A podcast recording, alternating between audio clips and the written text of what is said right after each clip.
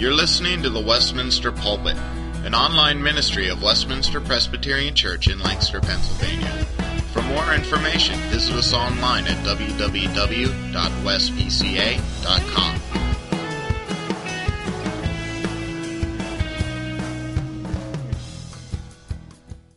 We consider looking, uh, continue looking, that is, at Paul's letter to the Colossians today, chapter 3. I'll just back up and begin reading at verse 1 of chapter 3. We looked at the first four verses last time. We'll go forward and consider especially the main thought of verses 5 through 11. Listen to God's holy word. This is the revelation of the one true God given through the minds of men, but it is from God. Since then, you have been raised with Christ. Set your hearts on things above where Christ is seated at the right hand of God. Set your minds on things above, not on earthly things. For you died, and your life is now hidden with Christ in God. When Christ, who is your life, appears, then you also will appear with him in glory. Put to death, therefore, whatever belongs to your earthly nature sexual immorality, impurity, lust, evil desires, and greed, which is idolatry. Because of these, the wrath of God is coming. You used to walk in these ways in the life you once lived, but now you must rid yourself of all such things as these anger, rage, malice, slander, filthy language from your lips. Do not lie to each other. Since you have taken off your old self with its practices and have put on the new self, which is being renewed in knowledge in the image of its creator. Here there is no Jew or Greek, circumcised or uncircumcised, barbarian, Scythian slave or free, but Christ is all and is in all. May God use this word to encourage us and instruct us this morning. A presbytery meeting of just two weeks ago, May 17th, became a meeting and a day that was rather seared on the memories of all ministers and ruling elders present. Pastors of our church and four ruling elders were there, along with similar representations of other churches of a nearby region. It was not a day simply for ordinary, routine, or, yes, sometimes it is, dull church business. Not this day. The morning began with a sermon exhorting men about guarding their hearts and their minds against sexual temptation. It was a very direct and helpful sermon. Then followed a seminar put on by the ministry group that we call Harvest USA, a cause we support, in which a man who had been chained in secret ways to the use of pornography in his life for about 30 years gave a remarkable testimony about the power of God to open up his life and change him and forgive him and set him free. Well, the interesting thing was that those opening matters were not at all originally planned to coincide with any business that we were doing later in the day. But then in the afternoon, we faced a matter of importance a disciplinary issue that had come to light in a minister's life. And let me say there may be a few people present who know the man's name. I'm not going to disclose it. He doesn't live in our county. Don't worry about guessing his identity. That's not what matters. Rather tragically, this particular teaching elder, minister, as we call him in our denomination, had committed repeated acts of immorality with a woman, not his wife, 10 years earlier, and had covered that up effectually until recently it had become known. And the man stood and said, I'm sorry. I think he was sincere. But I'm not sure he understood the whole dimensions of sorrow and pain and harm that his sin had brought upon others beside himself. There were rather scandalous dimensions of this sin that simply could not be passed over lightly. So last week he was officially deposed from ordained ministry. He will get counseling. We will treat him as a brother in need, but he will not be in the office of a teaching elder and a minister because of what his sin has brought on him. He needs to better confront the harm he has done to others in the honor of Christ. A tragic thing. Why do I mention it? Two reasons, I think. One, it is important for all of you to know that our congregation belongs to a association of churches that is of the kind that tries hard to have integrity in these matters. And we will not shield spiritual leaders from a full accounting for abuse of a position of public leadership or trust over God's flock. But my deeper reason is probably occasioned by our text today. And the way what took place in this minister's life so tragically shows what happens when you do not act in the manner that Paul urges Christians to do, in bringing by real repentance and examination and prayer for the power of the Holy Spirit to work and to change in us, a dealing with the kinds of sin and immorality that can so easily come into any life. This man ignored it. He covered it up for a decade. But as the scripture says, be sure of this your sin will find you out. I want to remind you that the main premise that Colossians has developed up till now is this, and I emphasized it last time the fact that we really, we Christians, that is, really did die alongside Christ on his cross to an enslavement to our sinful natured. Yes, we sin. That doesn't stop when we become Christians. But we die to a complete enslavement to that nature. Our relationship to that nature is different. We're in a new position. In fact, Paul has insisted in this Colossian letter that we were raised up with Christ into newness of life, new power. The resurrection of Jesus Christ, more than just as a figure of speech or a metaphor applies to us. His life is begun in us. And so last time we were told Christ is our life. And we should look to the where he is today, enthroned at the right hand of God, and understand that his ruling power there rules in our life.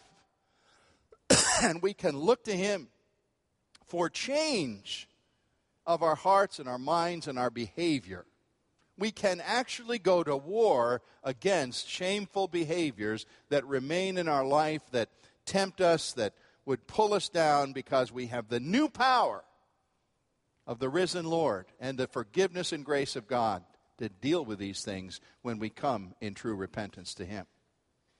Now, beginning at Colossians 3 5, today our emphasis is on some of these sinful choices and temptations that are still very common in our life.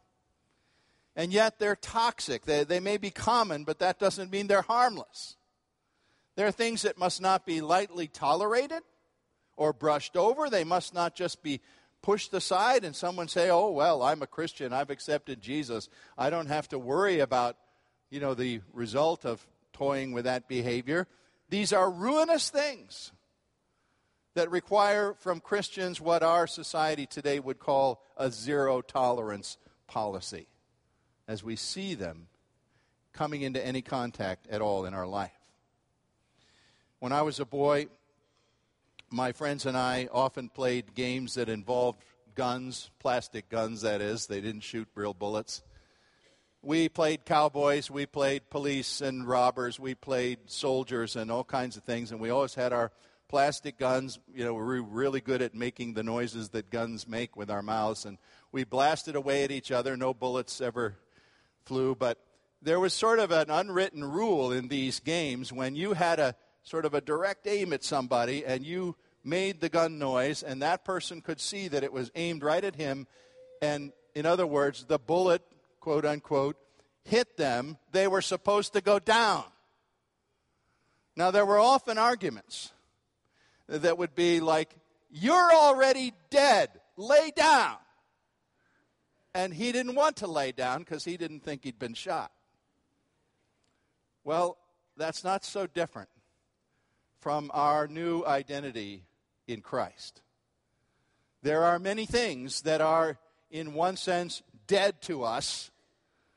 The chains of slavery to those things are gone, and yet they haven't laid down. And they still grab us.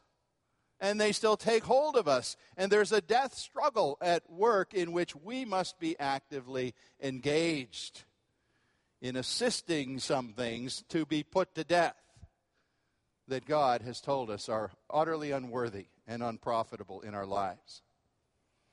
I have just two points today, and the first covers verses 5 through 8 of, of Colossians 3. I would ask you to look at a, a comprehensive listing here, uh, not of everything that could have been listed, but the things that God put into the mind of Paul to list as worthless idols which we are licensed to kill. Worthless idols which we are licensed to kill. You know, post offices, maybe they still do this. I'm not in a post office that often anymore, but they, post offices used to have a bulletin board where they would put up the 10 most wanted criminals in the United States. Do they still do that today? I guess they still put those pictures up. And you go in, of course, here's a, here's a place where many people move about, and they're likely to see these. And here's the ugly guy sort of scowling at the camera. Those are never pretty shots, you know.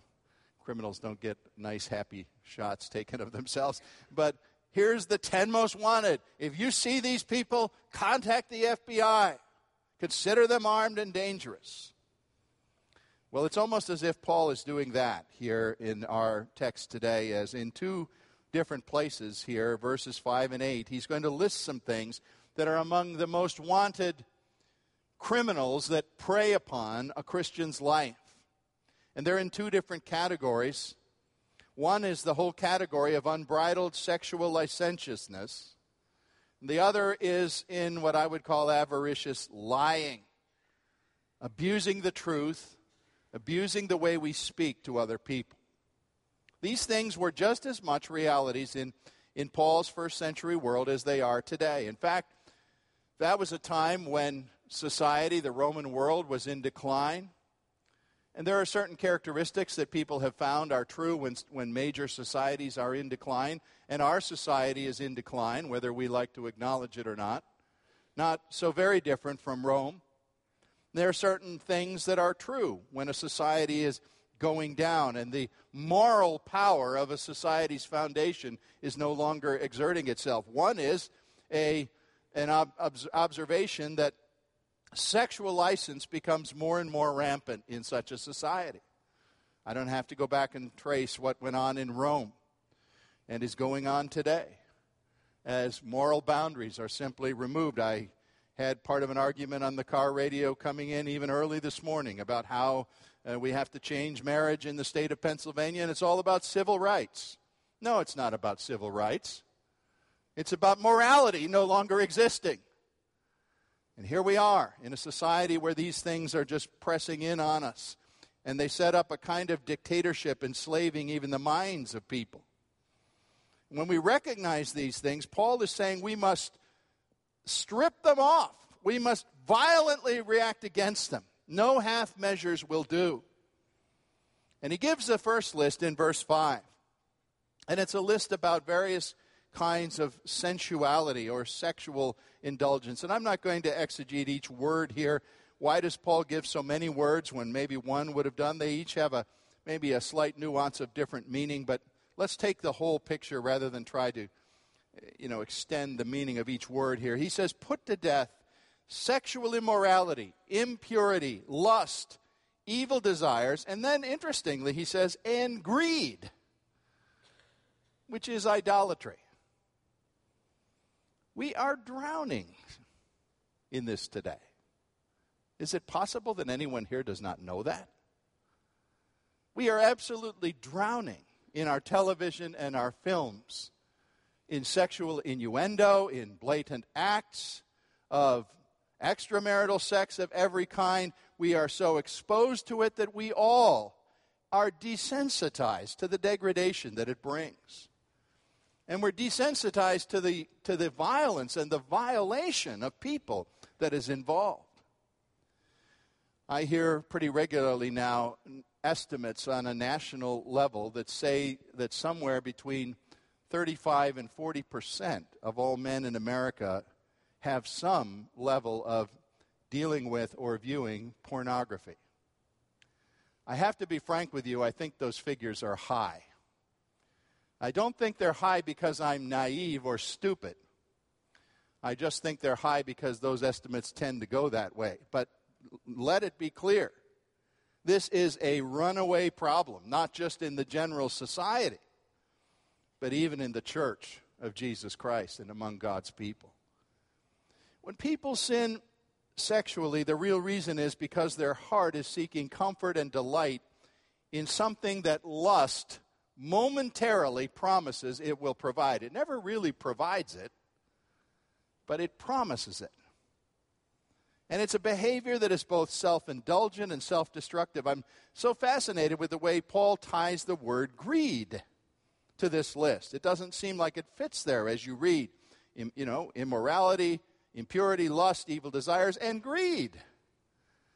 Well, what is sexual lust but a, a kind of greed that says more sex is better? Who cares what the restraints are? Let's get all the pleasure we can get from wherever we can get it. And this little God of immorality begins to reign and rule in the life. And even the desire itself turns into a sour thing as it degrades other people into no more than an attractive body for a temporary look. Romans 1 had it so right when it said people determinedly reject God, and, and it's it's almost an inevitable process that he gives them over to lives, and one of the characteristics of their ungodly life is sexual, losing all the boundaries of a sexual kind. Now, it may seem that today things have freed up so well in our society as some would see it. You can have this and have few consequences. Who knows? What a man does with his computer screen at home in privacy. But Paul warns here in verse 6. He says, God's wrath is coming for these things. Now, we know the wrath of God is not a temper tantrum. God is not capricious in his anger or vindictive like we are, you know, sort of sitting there doing nothing and then saying, okay, I've had enough. Now I'm going to go out and pound those people. No. God's wrath is something perfectly measured. It is perfect holiness, measured out in a perfect way against all that is not holy. And it will, it will be satisfied. The scripture says this many times. An example would be Ephesians 5 5. Be sure of this, Paul wrote there no immoral, impure, or greedy person, for such a one is an idolater, same languages here, has any inheritance in the kingdom of Christ and of God. Now, is that saying somebody who goes over the line one time, two times in their life and sins this way and seeks pardon from God and comes and repents and is restored will not inherit the kingdom of God? No. It's talking about the person whose life is given over in this direction, whose habitual behavior knows nothing else. The indictment is, the one, is against the one who has been taken over by sensuality and sexual indulgence until that is what rules in the life. So that the person can simply say, Well, I, good grief, these are just my civil rights. This isn't a moral issue. And they don't even understand anymore. It is a moral issue. It goes right to the core of who God is and what He created man to be. And that kind of ruling idolatry of sexual license is absolutely contrary to people who we've been reading about here, whose life, verse uh, uh, 3 said in this same chapter, is hidden with Christ in God. How can you say my life is hidden with Christ in God, and yet I will have this compartment over here that is so blatantly against God and Christ? There's a second list here, and it seems probably not all that related. Verse 8 contains different behaviors, they, they center on our speech. Rid yourselves of such things as these anger, rage, malice, slander, filthy language, and don't lie to one another anymore, for you have taken off the old self. Boy, just as, as our understanding of God's sexual directions for fulfillment of sex within marriage matters, so does the way we talk to each other. People betray largely who they are by the manner of their speech and the content of their speech. And isn't it an astonishing thing that people in the body of Christ, Paul would say here, can talk to each other and immediately, you know, start spouting off on the basis of rage and impure words or shooting little darts of malice at one another? showing that they haven't forgiven others in the body of Christ or, or even have a decent relationship with such people. What does that say about us? Can we say our life is hid with Christ in God and talk that way? Ephesians 4:25 adds again, each of you must put off falsehood and speak truthfully to his neighbor for we are all members of one body. Remember Ananias and Sapphira, the book of Acts? What a startling lesson God gave in the very beginning of the early church. This man and woman who came in and on basically a sworn oath told the apostles something that was untrue, and they died on the spot. And we've often said, you know, if everybody whose sworn oath was as false as that of Ananias and Sapphira, the world would not have anywhere near the population it has today. But what was God saying in that dramatic lesson? he was saying that truth telling between believers is really serious. That truth should condition both the contents of what Christians say as well as the tone and the manner and the compassionate attitude in which we say things to one another. And so, in both of these areas, sexual temptation and carelessness in speech, I believe Paul is calling us to a vigilant, alert state if you want to use uh, maybe a flawed analogy, he's saying when these things get close to you or you see them beginning to interact with you, shoot on sight. Put them to death. You have a license from me to kill them because they are idols that are going to destroy you.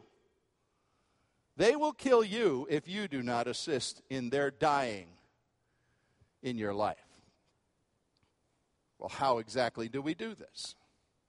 We could go on a long time, I suppose, and I don't intend this morning to try to offer a, a complete therapy course for people caught in these behaviors, but there are some simple principles at least.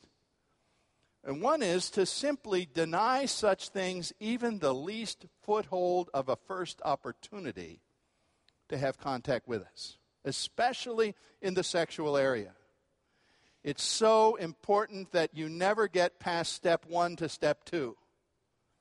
But you say rather, I will be so vigilant that when I recognize this, I will be like Joseph and I will get up and run away because I know I cannot even indulge the first meeting with this temptation. I had occasion to talk with some men as a result of the presbytery issue I mentioned before about a code of personal ethics that I put on paper quite a few years ago, many years ago, before I became pastor here. It's about two pages long. And it involves considerable forethought and planning, and I think biblical principles of things that I have learned and gleaned and that I had said as a, a vow before God. This will be the code of ethics of my behavior with women in the ministry. And I've shared that with every one of our pastors as they've come on our staff. And we talk about it, and I say, now, men, you know, here's, here's what looks like a really legalistic program. But it, you need to take some program like this seriously because it's a zero tolerance program that won't let you get the first step down the road of harm to yourself or to others. Jesus said, If your right eye causes you to sin, what did he say? Gouge it out. Gouge it out and throw it away. Now, obviously, that was very dramatic language. He isn't urging that people take sharp tools and start maiming their bodies, but he was saying, it is so important that if your eye is on the wrong things and consistently going in the wrong direction, you need radical action immediately, or you will become captive to that. When Margaret Thatcher was Prime Minister of Britain and the terrorism problem was beginning to come to the fore in the world, she at one time made a, a statement of a reaction against terrorism Mrs. Thatcher said, We need to starve the terrorists of the oxygen of publicity. In other words, what if somebody set off a bomb at a pub in London or whatever uh, and nobody paid any attention? There was no newspaper article, nobody reported it. They wouldn't get what they were trying to achieve. Cut off the very thing that they're trying to achieve, she said. Well, I think there's something a little bit like that. If you men would think about treating pornography or, or any illicit sexual exposure in your life as if it was a terrorist. How far inside the front door of your home do you want to admit a terrorist? Do you want to say, well, just come in and sit in the living room and, and be well behaved there? You know, don't, don't stir up the family. Don't do anything to my children or my wife, but you can come in the front door. You wouldn't say that. And yet we will admit things a little way into our lives that have as much harmful intent as any terrorist. Men, there's so many things we can say. You turn that computer screen so everybody in the room sees it. Tell your wife if she doesn't know how to consult the computer history record that shows every website that's been visited and tell her, go check that, honey, once a week. Because I want you to know what my activity on this computer has been. Enlist a friend with a similar problem and, and say, let's pray together once a month or whatever. Or let's, let's talk when we're really being dragged down. Bring accountability, bring daylight into your life. You know, mushrooms have to grow in the dark, they don't grow out in the sunlight. We need to bring sunlight to these problems, and they can be dealt with, but they need to be cut off before they take the first real step. The problem so many times is not inability to change, especially if we will ask God for his transforming grace. It really is a rooted unwillingness to change. That's the problem.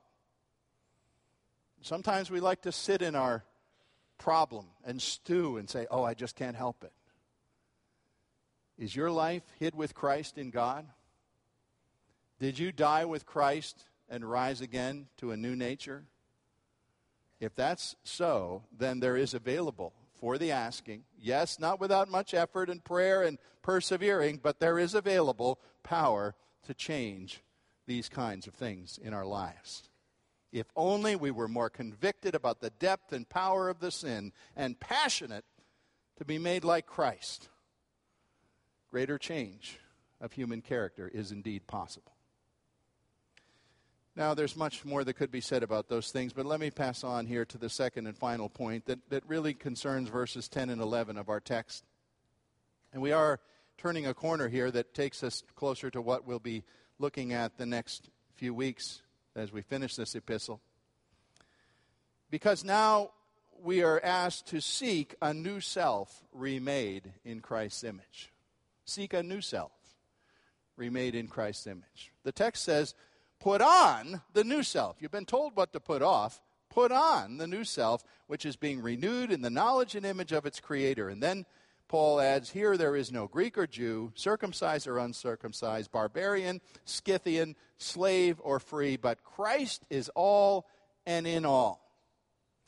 You might have felt that Paul sort of slipped back into rule book Christianity here for a moment. And, and, you know, he'd been talking about the grace of God and Christ and new life and so on, and then he started shooting out rules. Well, he's not giving you rules to be saved by. We know that.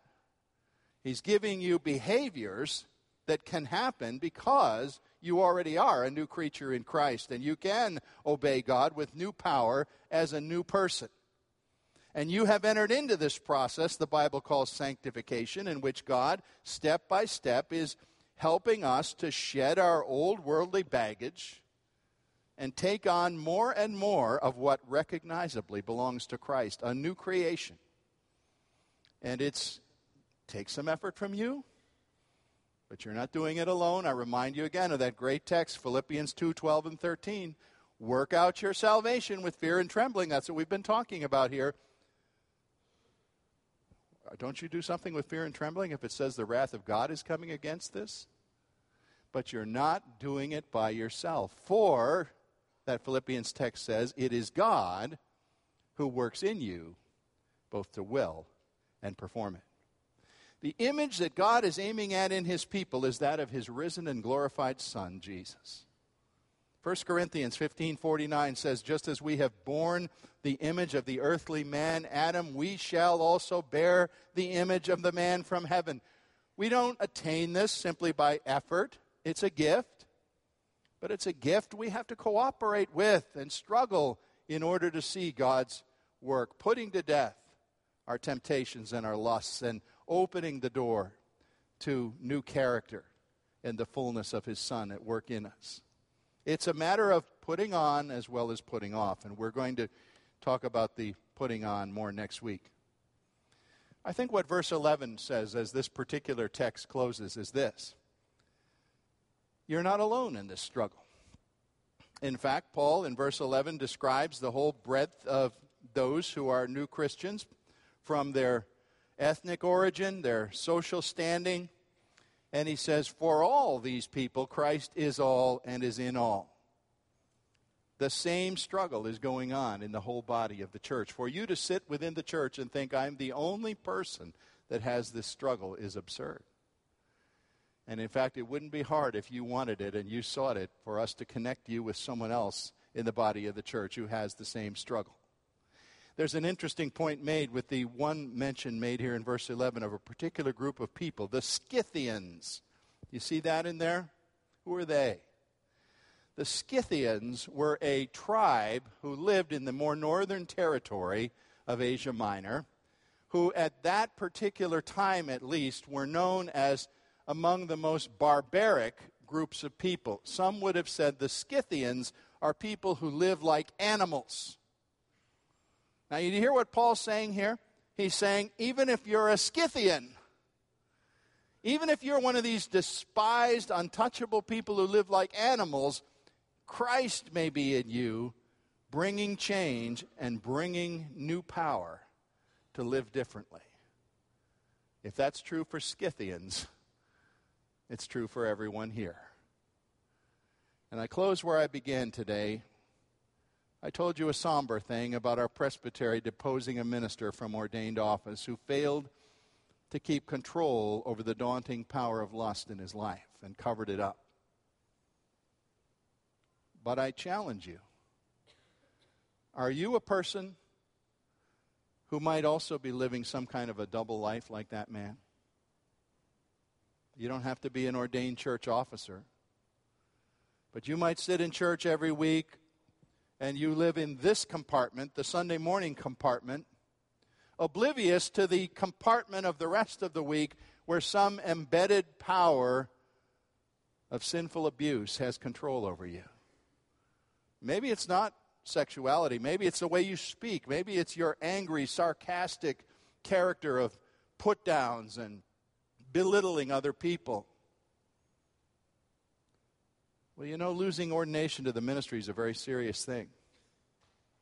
But remaining a blinded captive to ongoing sin when Jesus Christ died and rose so that those controlling impulses can be put to death is just catastrophic. And it doesn't have to be that way. Not for any of you. Let our final word come from 1 Timothy chapter 1. Paul wrote there Christ Jesus came into the world to save sinners, of whom I am the worst. But for that very reason, I was shown mercy, so that in me, the worst of sinners, Christ might display his unlimited patience. Our Savior has unlimited patience in working with you on these problems and unlimited mercy. He did this as an example for those who would believe on him and receive eternal life.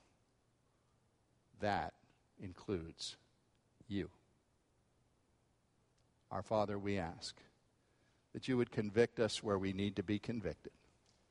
Bring us discontent where we have coddled things in our lives and said, nobody knows, it won't matter, nobody will find out. Make us desperately uncomfortable about things that need to die. But then in your grace, Grace that doesn't ask us to save ourselves by keeping rules, but grace that gives us new power and new lives to apply your mercy. Give us the strength we need to walk away at the first opportunity. Help us, O God. We are weak and you are mighty. For Jesus' sake, amen.